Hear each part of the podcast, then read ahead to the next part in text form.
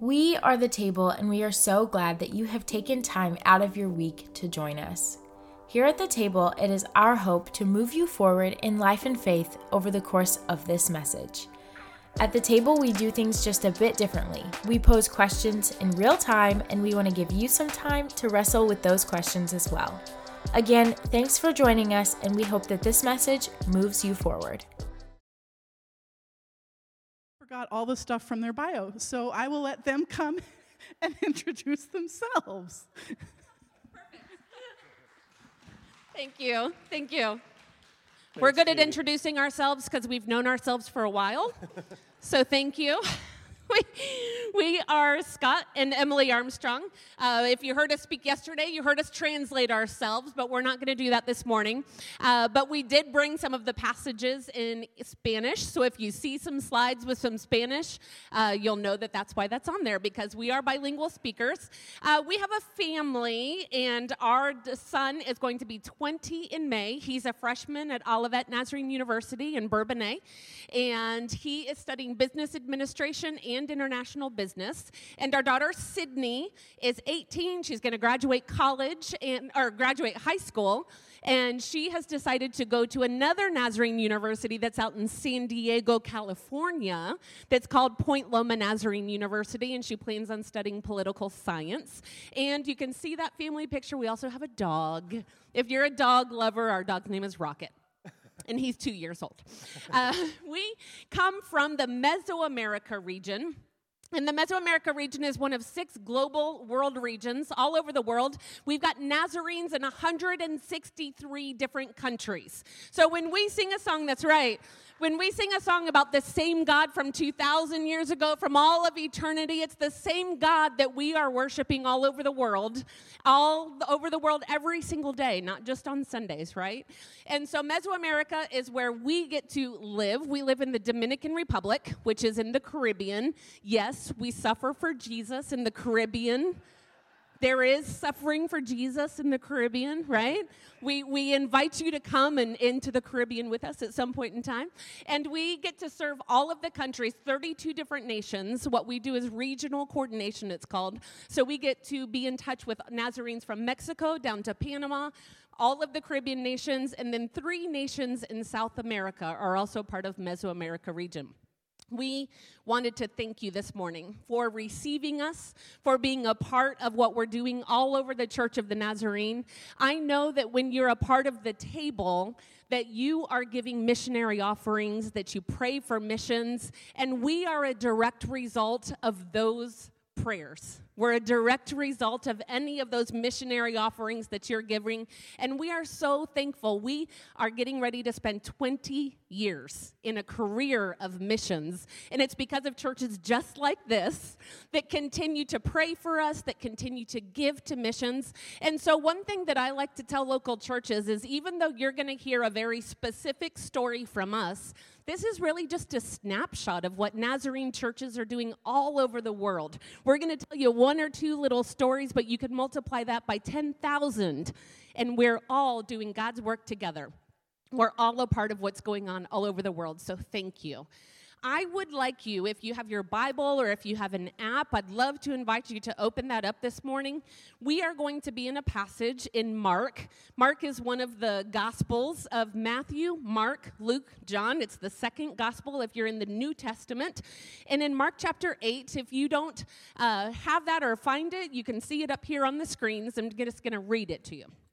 Slide, uh, uh, Mark chapter 8, 22 through 25.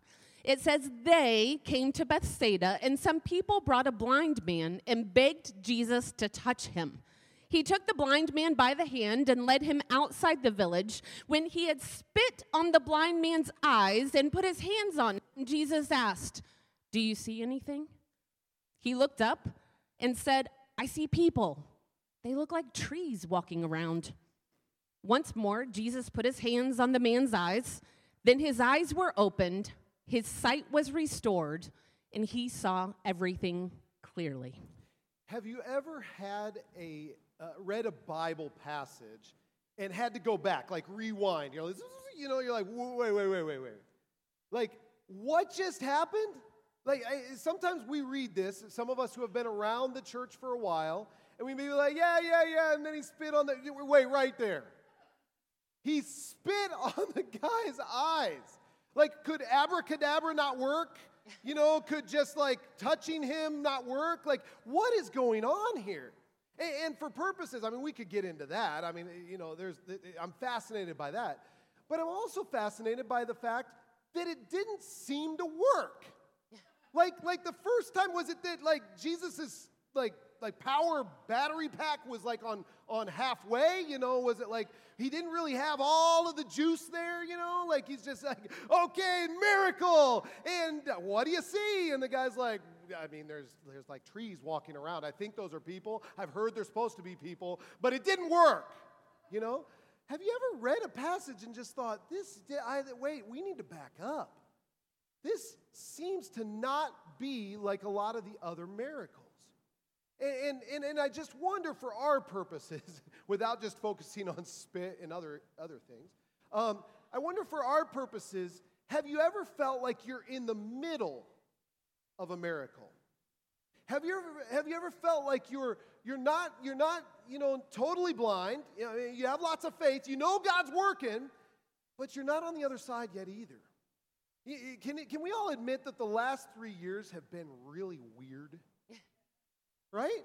Right? For in missions, like the last three years have been super weird. I mean, we've had a pandemic. Obviously, I, I know that many preachers have preached about that. We've talked about that. But in missions, I mean, that really affected our ministries. Our ministries specifically are designed to mobilize missionaries. So, what we do is if anyone has a missions call, it could be a child, it could be a teen, it could be a, a, a retired couple or a family, right? Eh, you know, if they have a missions call, then we're supposed to mobilize them to the nations.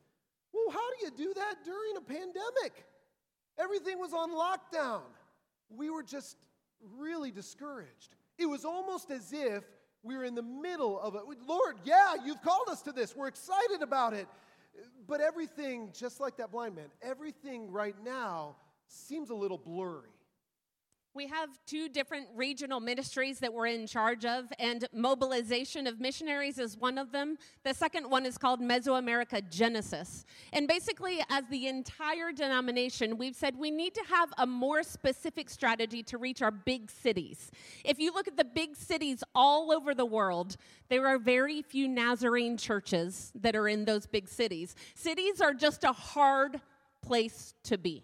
I think we can all admit that, right? I think I think it's very expensive to live there. There's a lot of traffic, there's a lot of pollution, there's a lot of crime, there's a lot of a lot, right?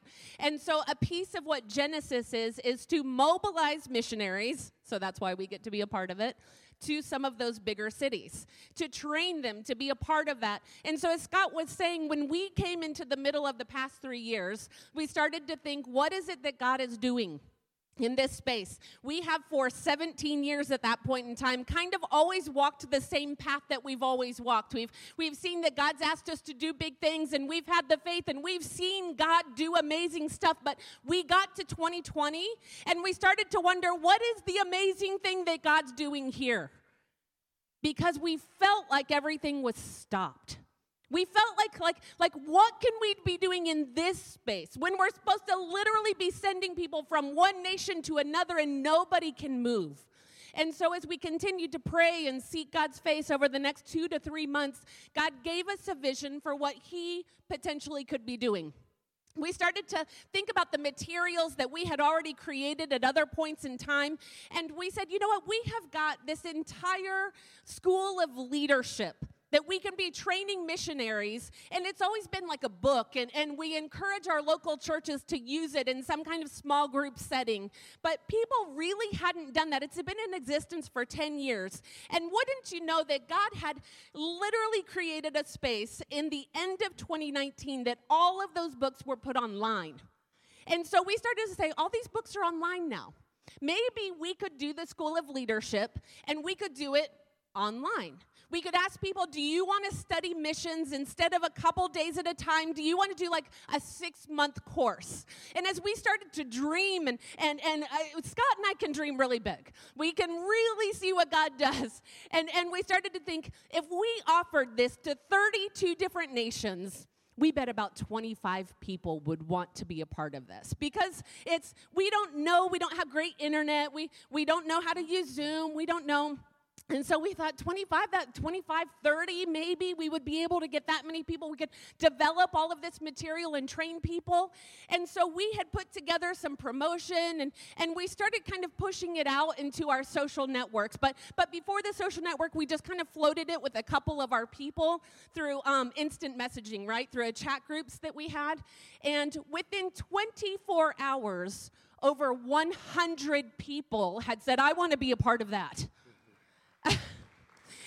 and we were shocked. we were really shocked. Like, we weren't quite ready for a hundred people to be trained all at the same time. But we thought, God, if this is what you're doing, then we're going to take a step in faith in this. We're going to say, well, we're used to training missionaries in this way, but you're pushing us into a different way. And so by the middle of 2020, we started eight different classes of the School of Leadership. And we met people like Raquel Raquel was one of our students from the Dominican Republic, and there was in the Dominican Republic we lose power all of the time. When you lose power, it turns off your Wi-Fi signal. You don't always have internet. And she had missed an entire class one time, and she texted her teacher, and she said, "I'm so sorry, we didn't have electricity. I couldn't be in the class." She said, "But can you please send me the recording because I need this material." We started to see God create a hunger in the people just to be trained in what missions was doing in our region. We are starting to see entire churches and districts be transformed by a material that had been created 10 years ago, but God needed a space in 2020 in order for it to start truly transforming the lives that He had in place. I'm kind of laughing here because, like, we actually put this together. I knew what was coming up on the slide, but, like, actually seeing one of those pictures where we had our virtual graduation from our guest room, like that, you know, it's like, eh, you know, it just kind of makes me laugh. Um, like, Lord, we're seeing you work, but it's blurry, right? Um, eh, I have to tell you that the School of Leadership wasn't just, we thought it was to train missionaries. We thought it was to, in time of pandemic, we're going to still carry on. We're going to still virtually just really equip everyone in missions. But we found out that it was much more than that. I'll give you a, few examples. Uh, there came to be like really a support group during this time.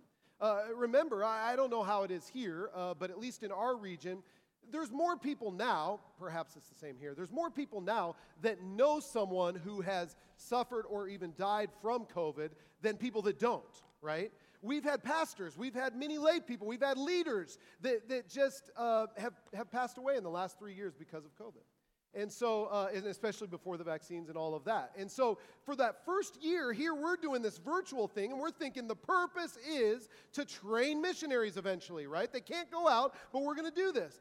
But what it ended up being also was that they'd have a time before they started into the content and in the books and the official missions training that they'd just kind of say any prayer requests. Well, I don't know about you. During the pandemic, we had a few. You know, I'm sure that you guys had a few.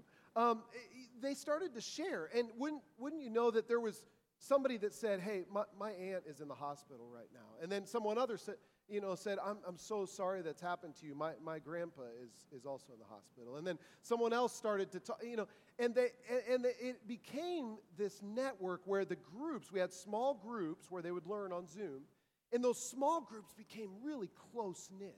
We even had our, our facilitators that I, I feel like the enemy was trying to attack because he would attack their technology. I mean, he would all of a sudden things would be fine, and then the very night that they're supposed to train, then they're, they'd have no internet and things like that.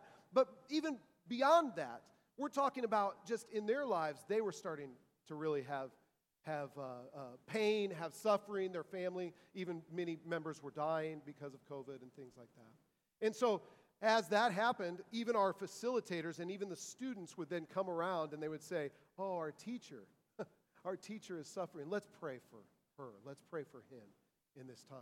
It, it, we started to actually realize another byproduct was this was starting to not just train people, but it was also starting to, to really give us an idea who were the next, like going to the next level. We, we, this isn't a university program, although we do have that in, in missions and we do teach uh, often in that. But this was just kind of a place where anyone could come. Anyone. You didn't have to have any requirements. Just come, and we assigned some homework. But it was pretty basic homework, right? And we started to receive from certain people like the best homework and projects that we had ever seen, like stuff that literally we can use in our region, in our entire 32 countries, and adapt a little bit. And we were starting to, this person is amazing. And so, as we started to realize that this was providing, providing something more than just kind of equipping for several months so, you know, some people in missions, we realized God could be really guiding us to note and to, and, to, and to take notice of who are the future missionaries in our region.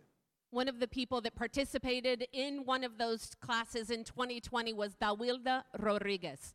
And Dawilda was somebody that was very interesting to us because we didn't really know her, but the other missionary that we work with, Suke from Mexico, she had known her from Santiago, Dominican Republic. And she said, You know, Dawilda's been in my class that I've been teaching, and I just see a lot of things in her that I feel like God might be calling her to missions. She's just really interested. She, she's got a lot of good questions. The projects that we're doing, she has some really good things that she's, she's putting forth. She said, I think we need to be intentional with Dawilda.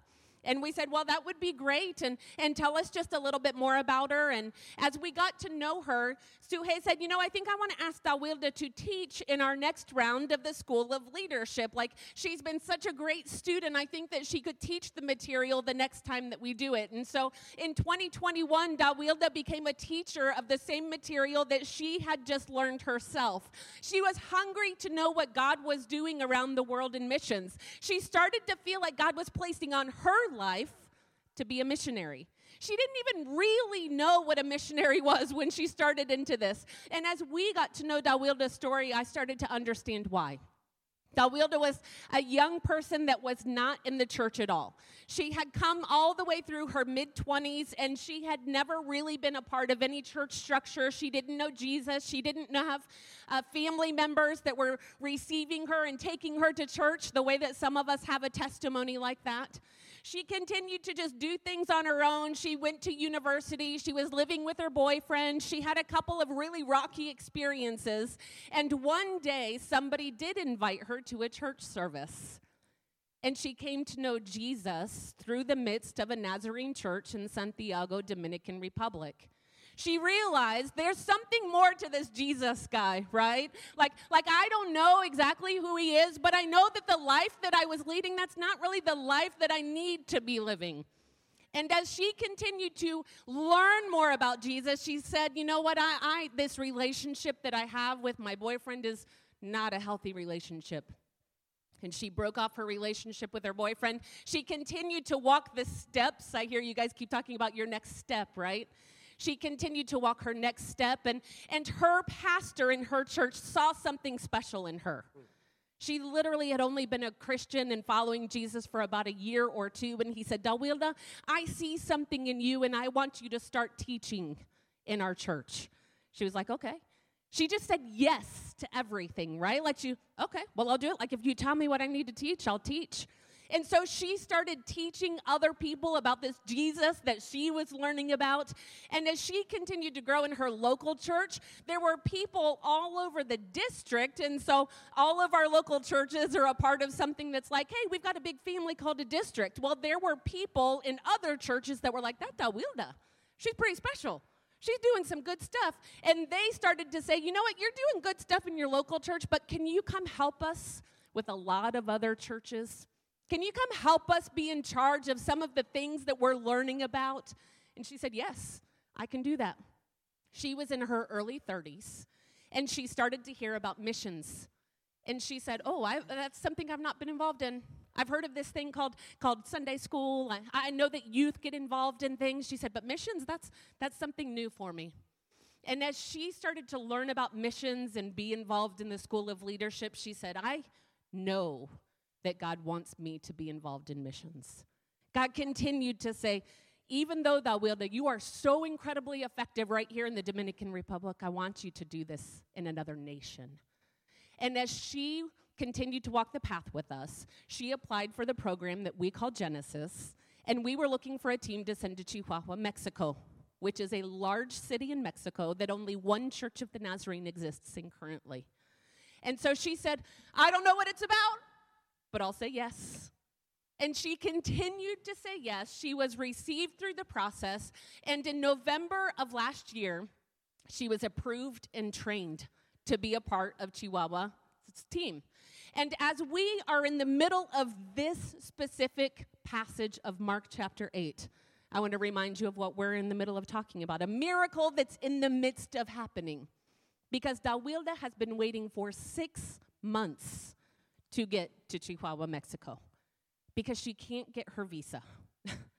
that is the one thing that is stopping her from being able to get into the big city of Chihuahua with her team. She cannot get a visa to Chihuahua, Mexico. And so for Dawilda, she knows that God's called. She knows that God's prepared. She knows that the church is sending. She said yes everywhere along the way, but it seems as though it's still just a little blurry. It seems as though Jesus has kind of touched her once and she's in the middle of the miracle. There's another family that's very special to us, beautiful family, and they're Alan and Astrid Chong and their three kids.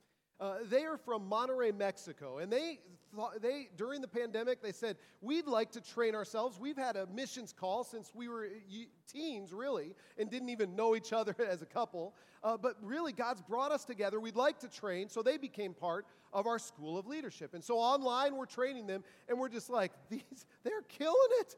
These guys are amazing. This is awesome. We didn't know their kids, but you know how it is. Sometimes on Zoom during the time, some kid will pop up and you're like, who's that? You know, and what's going on? And is he the, they're just doing their best to try and study and still parent and still work and still do all this other stuff. We just thought they were dynamite. Well, they started to sense this call to Genesis. Remember, Genesis is really to get to the big cities. We use the word Genesis because it's a new beginning, a new start in these cities where we don't have a lot of presence. Sometimes just as the Church of the Nazarene, but sometimes just any church. There are certain barrios or neighborhoods that don't have any presence of any, any church. So, so what if they could go? Well, it's a family that'd be more expensive. And where do we realized that we needed them, and specifically a family, a professional family, uh, a, a, family where he's studying. Actually, he, he had already felt a call to ministry, and so he, he's on, his, uh, on the track to become a pastor and, and a missionary. And so we realized listen, you know, the perfect place for them, the place we need them is Mayagüez, Puerto Rico. Now, Mayagüez is in the west of Puerto Rico. It's a university town. This was working out perfectly. Literally, eh, the, the person in charge in Puerto Rico was so excited. She, we, we went on a fact finding mission, right? And we went to Mayagüez, and literally the government was starting to open doors and be like, We need you. I was like, What? I'm not used to that. The government says to the church, We need you. You know, I was like, God, you are moving. And then the, the, the, person we had in charge, she said, You know what? Guess what? I finally found a place where they can live when they come. And, and, and, and it's, it's actually called, the apartment complex is called Monterey. Now, Monterrey, Mexico is where they were from. I'm just like, Lord, goosebumps, this is amazing, you know? You are providing everything. Literally, also, the, the finances, the two big obstacles were finances, but, but Mexico started to just, just rise up, and, and they, within three months, had $10,000 raised from their people in Mexico. We're like, this is, this is going to happen. And then the visa was the other one you heard about Dawilda as well. Well, how can they get a visa? Puerto Rico is essentially a United States visa. And so, how can they get a visa there? Well, through some different contacts and different people, we had some legal representatives that even helped with that. And they were able to go. And three weeks before they were supposed to receive their visa, this was just like a week before Christmas. You know, we're kind of winding down the year and we're kind of, okay, we're starting to take vacation and we get a text. And, and, and their little girl, Abril, had started, she's five years old, she had started to feel really weak.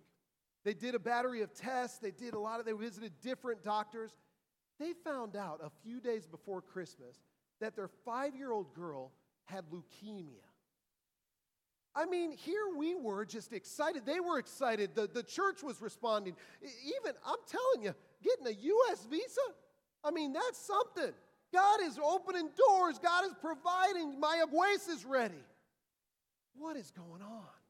And, and literally, in the last four or five months, she's now started to undergo chemotherapy. She just finished, literally a, a few days ago, we were in contact with them. She finished her fourth round of five uh, rounds of chemotherapy. Guys, I'm here to tell you, like, I still believe God has a plan for my Mayagüez. I still believe this family is called to be missionaries. I still believe that she will be healed. But I'm in the middle of the miracle. Hmm. I'm in the middle of the miracle, guys. I mean, I, right now, God's like, Do you see anything? And I'm like, Yes, I think. Hmm. I'm like, Yeah, I mean, it's blurry. I mean, it's like people, it's like I can see my Mayagüez change, changed and transformed, and I can see this family doing great things. But it also just, just looks like trees walking around. It's just, it's just blurry, Lord. So we ask for you to pray for your global family. Would you please pray that Abril would be healed? Amen. It's the cry of parents' heart, it's the cry of our heart. Would you pray that God would make a way for them to be able to fulfill the call that He's placed on their lives? Because they have the most faith that I have ever seen of any young family. Yeah. Would you pray for Dawilda? That she continues to wait in a process that we have no control over. Hmm. There is nothing more frustrating than waiting for visas because you can do nothing except for wait. And sometimes being in the waiting room is the hardest place to be, right? We start to think, God, what in the world are you doing in this space? Hmm. The blind man probably felt that way in the middle of the miracle. He probably got to the point where he was in this space where he says, I, I, I, believe, I can see. Jesus recognizes his faith. Jesus spits, he puts his hands on there. What can you see? I see people, but they look like trees. It's all blurry. It's all blurry. I, I believe you have something bigger for me. I, I really believe it, but uh, like if this is where we're going to end, it's still not as great as what I wanted it to be, right? And so I think in order to finish up this message, we need to see a little bit of the context of where this man comes in Mark's gospel. Because Mark uses his whole entire book to tell us about Jesus' life. It's not about always the people that he's encountering. He, he tries to give us a glimpse into who Jesus is through his time on earth. And so when we get to Mark chapter 8, you might be able to see that that is almost the very center of the book of Mark. It's the very middle. And what happens right before we meet this blind man? Jesus is having an encounter with one of his main disciples, and his name is Peter. And he comes into the encounter with Peter and he says, You've seen me all of these years doing all of these things. He's healed people, he's taught, he's done all of these wonderful things. And he gets to a point with Peter and he says, And who do you say that I am? And Peter says, Well, obviously, you're Christ the Messiah. Like he's it's obvious. He knows that this is who Jesus is. He he says it willingly. It's the first time that we see recorded that you are Christ the Messiah and Jesus says right after it, "And I'm going to die." And Peter says, "Well, that can't be the way it's going to happen." That's not what I thought was going to happen. Like when the Messiah comes, like he's coming to bring the kingdom and we reign together, you're going to die. Like that's not it. Peter had blurry vision of who Jesus was. He'd been walking with Jesus for almost three years by this point in time, and he still had a blurry vision of what Jesus was going to do. And I think sometimes we need to remember that that's the way that Jesus works in our lives as well. Sometimes we think about Jesus, and, and Scott already said, we think in this miracle that maybe Jesus just ran out a little bit, right? Like maybe he needed his Sabbath. Maybe he needed to get back to the to the prayer closet, right? He's like, "Oh, I didn't pray enough in order for this miracle to go all the way through." That is not what we're saying here. It seems like Jesus wants us to see something in this man's life. Because Jesus, at this moment in time, when he talks with Peter, he turns his vision from what's going on in ministry on the earth and he turns his vision to the cross in Mark. This is the hinge of Mark. He says, I'm going to start clarifying your vision now. We sit here in Easter season. And Pastor Jeannie, you said it so well in the beginning of these times. Every Sunday we sit and we and we celebrate the resurrection. That is who we are as Christians. But there was a moment in time that we didn't know he was going to rise. He said it, but we didn't understand it. And Jesus himself moves from the miracle and the preacher to becoming this person that's identified as a crucified Messiah. And how were any of us to truly comprehend such a radical plan for saving humanity?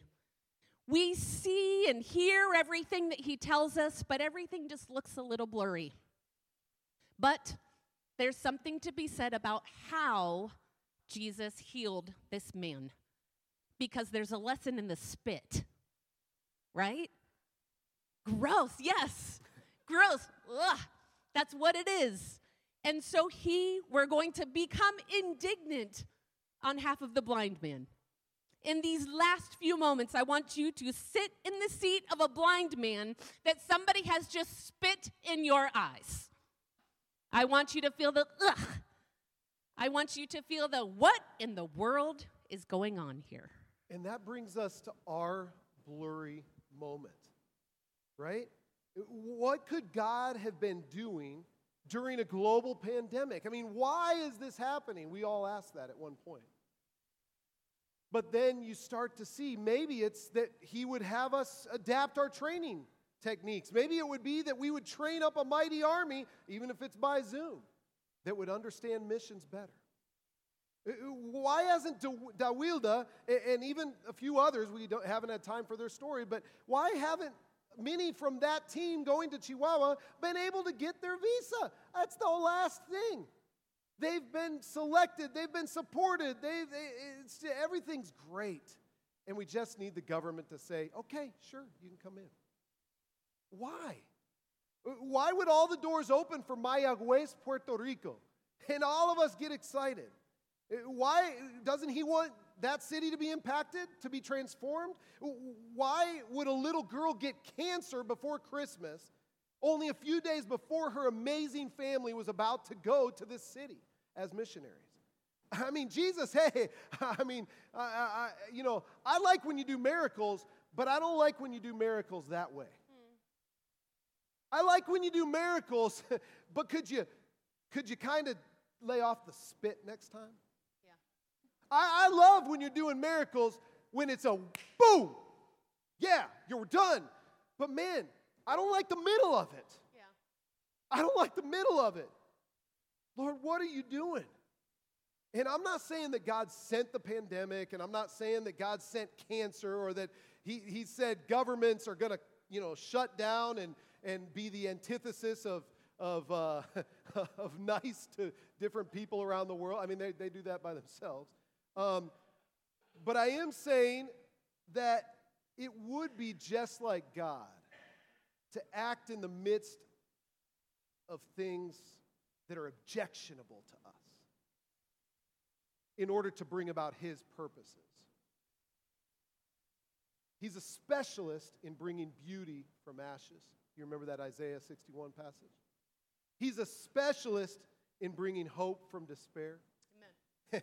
And it's confusing a lot of times. And, and here we are, like we know, we get it, and we've been doing this for 20 years. We're supposed to just, just get, get you all excited and inspire you, and, and we hope we've done some of that.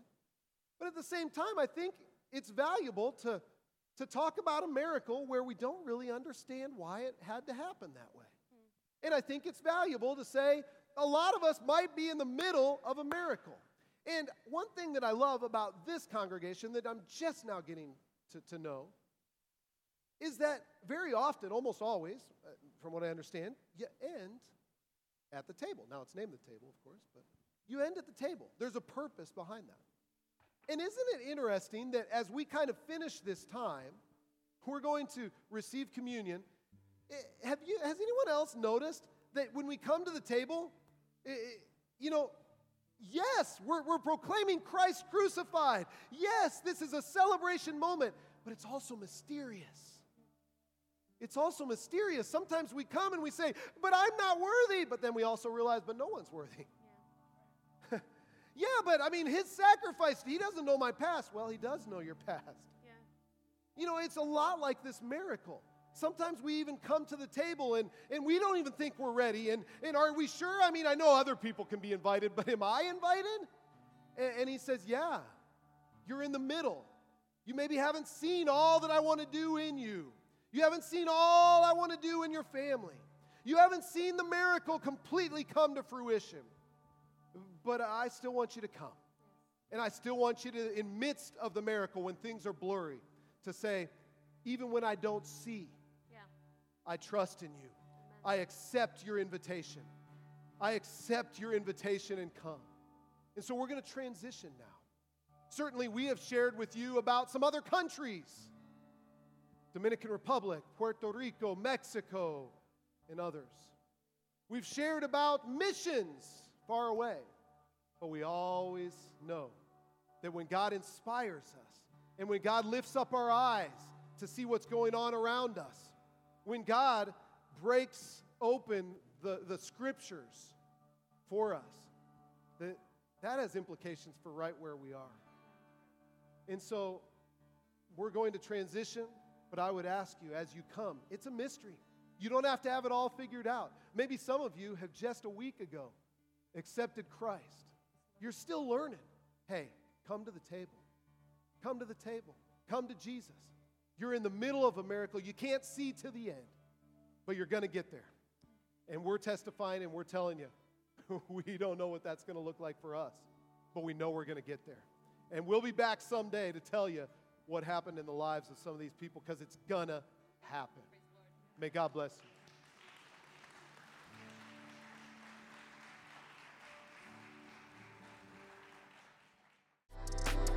If this message challenged you and moved you forward, personally or in faith, we encourage you to share it with someone who needs a message of hope today.